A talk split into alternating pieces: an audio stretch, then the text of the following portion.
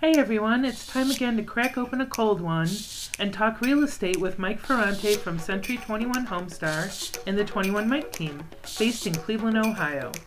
We are chatting about all things real estate, from agent training, real estate investing, buyer and seller tips, and more. It's free beer and real estate. All right. Hey, what's up, everybody? Today we're going to do our last segment on teams, sort of get into some of the structure things that hmm. people always ask. And we'll even delve into different forms of compensation. Now, everybody's different, but we'll give a few examples just to kind of help uh, people understand how teams work, uh, especially from the client perspective. You know, we often wonder, well, gosh, how, how does the client perceive a team as opposed to working with an individual agent? So definitely want to talk about how the structure of the team affects that. Uh, all right, that's the teaser. I'm Mike Ferrante with Century 21 Homestar 21 Mike team. I run a team of about 30 agents. We're going to sell about 500 units this year, and we cover all of Northeast Ohio plus Columbus. Tony, I don't know if you knew that we uh, we have an agent in Columbus now, and we're working on expanding into that market. So Tony Geraci, broker owner, a wealth of knowledge is on with us as always. How you doing, yes, Tony? No, I saw that. Congratulations yeah. Look i you know pretty much the model that we use is helping business uh, agents grow their business um, through some simple things that we have set up. And so far it's working. So uh, but let's delve in today. What we really want to talk about is uh, kind of explaining to both agents and people in the public uh, how, how teams can be structured and how that's a little different from the perspective especially from the client perspective on uh, service customer service uh, type standpoints Tony, uh, you've been the first one to talk about, you know, teams can pretty much be anything. It can be uh, an individual agent with an assistant. It could be a husband and wife couple. It could be two agents that decide to team up. Those are probably the simplest structures. And I think from a client perspective, especially, not a whole lot changes as far as the customer service aspect. Isn't that right?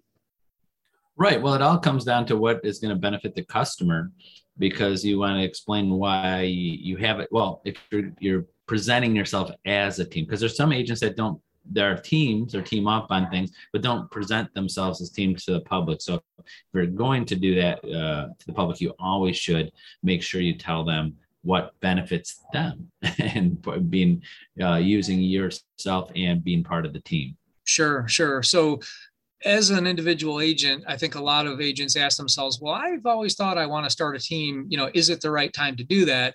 Um, I really love the Millionaire Real Estate Agent book, and what they what uh, Gary Keller talks about in that is really the first step is hiring an admin to take some of the administrative tasks off of your plate so that you can spend more time selling real estate. So even then, you can technically say, I'm a team, I have an admin.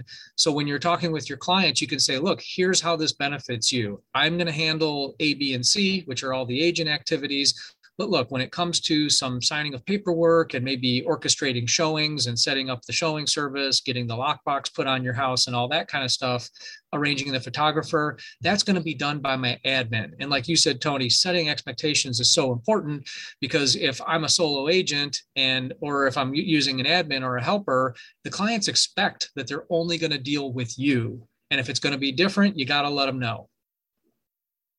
Exactly. And then uh, we talked about this before, just making sure legally on a disclosure, having that or on the agency to make sure that uh, you got their people's approval to have other people work on their their file and know what's going on, where they're buying, what they're doing. I know we don't keep too much financial information, but some people want, you know, are very particular about what uh, they want other people to know what they're doing.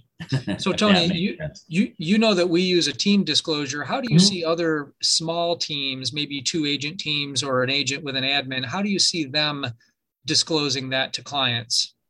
Usually it's just on the agency disclosure. If it's just one or two age, obviously two agents or more or less on agency disclosure on a case by case basis, because sometimes you might not work together on, on a particular buyer or seller uh, on that. And then, gotcha. Uh, then also who gets credit for that, you know, who's uh, making sure they're on the paperwork. So sometimes teams like your team want to make sure everything's closed out for team numbers and, and in that and making sure that's all correct and also uh, having a good uh, communication with between the agents and and the team of what the responsibilities for people are and compensation. Because occasionally as a company as the broker we hate to get in the middle of that sometimes. Sometimes yeah. a couple times a year we have to get in the middle like uh, agents they didn't have a clear communication of how a commission was going to be split between two agents or more. Always have a good communication something in writing a plan so there's no uh, you know someone upset go i thought this was always going to be split when the commission check comes in yeah, that's a great point. So there's two things to kind of I'm going to reiterate here because there's two pieces to what you just said, Tony. There's part one, which is disclosure to the client and expectations to the client. Who's going to handle what? If it's just two agents working together, calling themselves a team, like you said, you could just put that on the agency disclosure, and then typically that agent would get credit for the sale. Tony, this is a question you've heard it. Uh, you heard it Saturday. Hey, who gets credit for the sales when you're on a team? Uh, so the answer is like many things. It depends. It depends how the team is set up. In many cases, the team leader in a bigger team is always on every deal. But in other cases where it's just two agents teaming up or an agent and an, admin, it's just that one agent that's working on the deal who gets credit. And then the second piece of what you said, again, just reiterating here, is that whole behind the scenes compensation structure highly recommend that's in writing you know tony you've seen our team agreements and we have a very basic one page team agreement that outlines how commissions get split.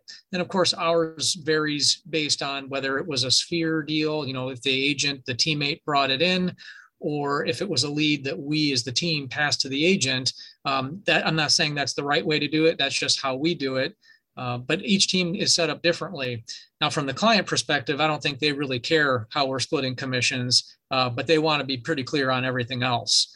Um, but let's so let's change gears a little bit. Let's get off the topic of the really small teams and let's talk about some ways that bigger teams can be set up. And I wanted to kind of hit some quick hitters here as far as like using showing agents or having people designated as buyers agents and listing agents. Uh, I know it's not a real common way to do it, but I know uh, teams in other areas um, and here in Ohio have agents who are specifically a buyer's agent or a listing agent or a showing agent. Um, Tony, what do you think is the advantage of setting up a team that way, where you have a team lead and then these different individuals who are specialists working underneath the team lead? Well, the advantage of that is, especially if you are grooming a new agent or just grooming an agent to be better at something, you know, as a team leader.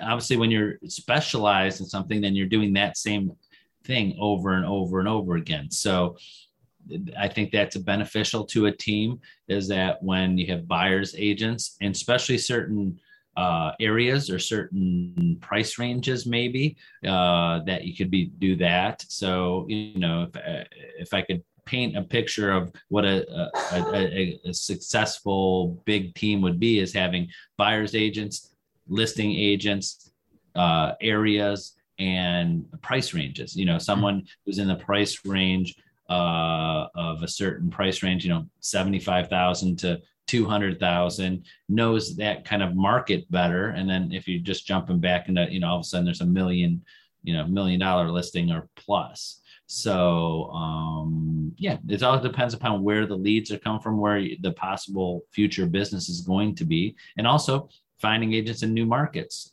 So just like you did, you just say, "Hey, I want to grow the team in Columbus." Obviously, going to look for uh, agents in Columbus, one, and two, people with experience who know the market and uh, and kind of finding that right person for the team. Uh, I see a lot of teams, but the one thing that I, I tell agents too is a lot of teams are are like many companies they're just putting people on the team. Just like they want members. Like you know you, we see that in many other companies. Not to mention not really in our office not like you mike you're not you're not just getting people on your team just to say hey i got more people on my team. Um, there's a lot of that going on because i talked to agents at other companies that have joined our office saying yeah i was on this team but didn't get anything out of it. They just said join this team. I don't hmm. even know what the advantages were. They didn't even reach out. They're like you know if that yeah. makes sense we talk about culture a, a, lot and as it pertains to our team you know i think it's a smart way to grow a team to make sure that the people you're bringing on board are a good fit. You know the the old saying uh, one bad apple can spoil the whole bunch or you know whatever. It's they become a cancer on the team. Uh, i think it's really important to really make sure you're adding the right people on the bus as they say uh, but going back to the client perspective of what you just talked about tony so you you talked from an agent perspective um, from a client perspective when they contact a team leader, and I experience this all the time, they think they're contacting me. And then I say to them, well, you're looking to buy in the Lake County area in this price range. I have a really great teammate who knows that market well, even better than I do. Um, you know, how do you, I guess the question is from the client perspective, uh, what kind of pitfalls do you see with that? You know, I mean, I know the objections I get, but um, if you were trying to explain to the client why that's a good thing, how, how would you put it? I guess that's the question I'm asking. Oh, the first thing I'd say is that you get, uh, well, if you're just talking about two agents, like this said, you get two agents for the price of one. You're getting, I'm more, and that's what kind of like within the office too. I say, I'm in the office helping out. So I'm, I'm available for phone calls. This agent's more boots on the ground, going to be showing you houses, do that, but I will be reviewing everything that they do, and I'll be eh, here to answer questions. Just like as an office, we we have our team of support, and everybody does their job. Like and like uh, you as a team leader overseeing and can jump in when needed. And any of your team's clients uh, that they're working with are happy to reach out to you if need your expertise in, in watching over that. Same with our office. When when agents ask you how Tony, how do you handle 500 plus agents? I go because we have a great support staff now, and everybody is uh, focused in, in in their specialties. But we're all kind of cross trained too that we could do it. Our office I opened up 23 years ago. I did everything, entered listings, wrote the checks, did uh, handled the problems. You know, so uh, it's great when you have a team leader like yourself that builds the team from the ground up. You know from the ground up you know from showing houses to, to hiring admins to knowing that. So that's i guess that goes on to that uh, statement is making sure you have a team leader or someone that has done everything. Because actually i see people you know at other companies just joining uh, starting teams that they, they didn't do everything they're just like they jump right into real estate. They haven't been in it more than a couple years, and all of a sudden they got a team. I'm like, they, you, you want to have some experience behind you before you do that. Have the expertise of working with people. If uh, hopefully that made sense. Great, yeah, definitely. Uh, it's all about uh, you know if you don't have the expertise, you have to hire someone who who does. And you know, again, looking at it from the client's perspective, I know when I have that conversation with someone, just like you said, Tony, I'm able to say, look, you don't want me to show you properties in Lake County. You know, when you want to see a new property, you want someone who who lives close by, who's going to be able to jump quickly. Um, I love, you know, how we love our analogies, Tony, you and I both. So the analogy that I always use is a restaurant analogy. So I'll say, look, in a restaurant, if there's more than just a couple tables, you know, if it's a if it's a four table restaurant, sure, the just like you used to do, writing the checks and handling all the admin side and doing everything. If it's a small restaurant, sure, one person can do everything.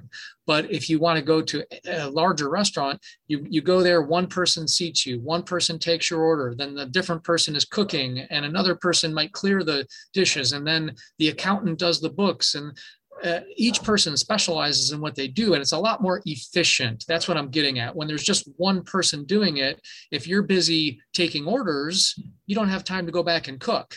And so that's what's happening. While while we're taking your order someone else is back there cooking.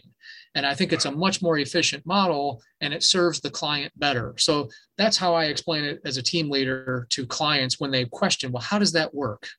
Right. And that's and that's probably the number one complaint agents have when they leave a team uh, is the team leader or whoever was support is also doing the same job they're doing all of the time. Occasionally it's fine, but we all know as agents is that when you have one buyer and you're showing properties, you're like off the grid for hours right? And if, then if you have to write an offer after the showing, how much time does that take? And you can't get to everything else. This podcast is brought to you by Mike Ferrante from Century 21 Homestar and the 21 Mike team, real estate agents serving all of Ohio. Whether you're looking to buy, sell, or you're an agent looking to partner with the number two team for Century 21 in the entire U.S., contact Mike via email at mike at 21mike.com. So, like myself, as uh, kind of team leader of Century 21 Homestar, I gave up my own buyers and sellers 10 years ago. I don't have time for it. I don't i can't say take two three hours of my day. So when joining a team just say hey who's my support and are they available? Are they doing the same thing i am? Just like again that's like you said uh, the restaurant i love the restaurant analogy because everybody's been in restaurants and you see that. And you can't if your your server needs help the manager uh, can't be another server with their own tables, and then they don't have time to come help your clients or customers. If that, absolutely, yep. So going back to the manager, uh, waiter, waitress analogy, I always say, look, you don't when you need a glass of water, you don't call for the manager. You know, you're going to wait for the manager. You tell your waiter or waitress, I need a glass of water. Um, but that's a great example that you make where if the waiter or waitress is totally slammed you know the manager might step in and say oh by the way i you know so and so told me you're busy or they were busy so i'm here to bring you your water. They'll be right over to take your order. It's the same thing in real estate teams. Now from the client perspective their one one of their biggest fears that i've heard over the years is yeah but i just want to deal with one person because i'm afraid i'm going to get lost in the shuffle of being part of a transaction with a team. Um, we've kind of talked about how if how it can be but do you have any pointers that you would give an agent um, or or someone who works on a team how to address that concern with a client who says, "I don't want to get lost in the shuffle"? Right. Well, then first the agent, especially on a team, will have to make the judgment. Okay, they don't have to do all the work, but they're the voice. So on the back end, you're not going to have an admin call them to to check up on things or ask for information or scheduling things. Everything kind of goes through the agent. Example, I mean, just popped into my head. Me personally, showing services like a team. I train our agents use the showing service. You have a listing, have the showing service, but I wouldn't have the showing service call my listings. Again, if I have 30 listings, 40 listings, and I'm getting calls all day long every day and too many calls, I would have someone from the team make those calls so they have a connection with the team because when you have uh, the voice, who's the voice? Is it coming from the team or someone else? And you and and just like uh, they're the voice of your team. So uh, who's the communication? Is going to be the agent communicating? And they go well hey i'm going to be the only one. So if the admin needs some call me. And if you say well hey this is a, a $500000 house and good commission i'm definitely I'm okay with the extra work. if it's a fifty thousand dollar house and it's an investor that's going to be driving you nuts uh, because they want to deal with only one person, you're like, no, I, you have to explain. My admin is more available than I am. I'm with other clients all day long. I might not be able to get you your information quickly. So that's the reason why we use the admin for quick of response, going to the right person, skipping the middleman so if that kind of compares, you have to have that client. You might make the decision with the client that like, okay, that's good enough. I will be the do the extra effort there and be the voice. Or you have to explain to them it's more efficient this way that this person is going to be contacting you for speed, accuracy, and and and uh, cutting out the middleman would be me uh, in the communication, explaining that in a good way to your clients to why they should want that yeah to kind of put the cherry on top of that what i always tell people is look i'm your agent whether you're the teammate or whoever i'm your agent you can always reach me but you have the additional benefit of having all these other people here to help. So just like you at homestar tony uh, they have you but if they need uh, admin help they're going to call julia or debbie or you know uh, carly because you're right, not going to go right. and Exactly, and that's why, and, and to any Century 21 Homestar agents watching, uh, that's the reason why we have our office text line, and we like to communicate that, especially agents that like to text, because we all see that. Yep. So we could see, you know, I might text back Julia, Debbie, Brenda, uh, Carly, we all could see the communication, and we do that for ease of that. So when an agent texts us, "Hey, I need this," we all see it. We could see what someone else said, and we could all be in the communication. So I could see. So any of you texting, I could see it too. and no one says anything bad. Yeah, that's cool. like Tony's not available. Someone help me. No. Uh, so uh, being efficient and explaining that. So, like agents are our clients of the office, we explain them this is the best way of communication for speed, accuracy, and who could get to you quickest uh, instead of calling us individually. Same with the team. Yeah, and especially in today's market, speed is uh, powerful because we know how fast homes are selling. So, especially if you're a buyer, speed is so important. Uh, these sessions go by so fast, Tony. The last thing I want to hit, we'll just do a quick minute or two just talking about compensation structure. I'm not going to get into specific numbers, but I know particularly agents ask about this all the time. And, you know, I think the public kind of has a curiosity about how we get paid. They, it's interesting, Tony, the, the public really doesn't understand how real estate agents get paid. They think that we just get a check every week or that the broker pays us for, for working, but that's not how it works. So, first off, real estate agents are paid commission for the most part. Now, there are exceptions to that, like we have showing agents, and, and there are uh, some agents that are on a particular salary or hourly rate or whatever. But in general, these are general statements here agents get paid when they sell a house. So if you, if one of your listings sells, if you rent a house, if you help someone buy a house, and when that happens, when that closes, real estate agents get a commission. But technically, the commissions go to the brokerage.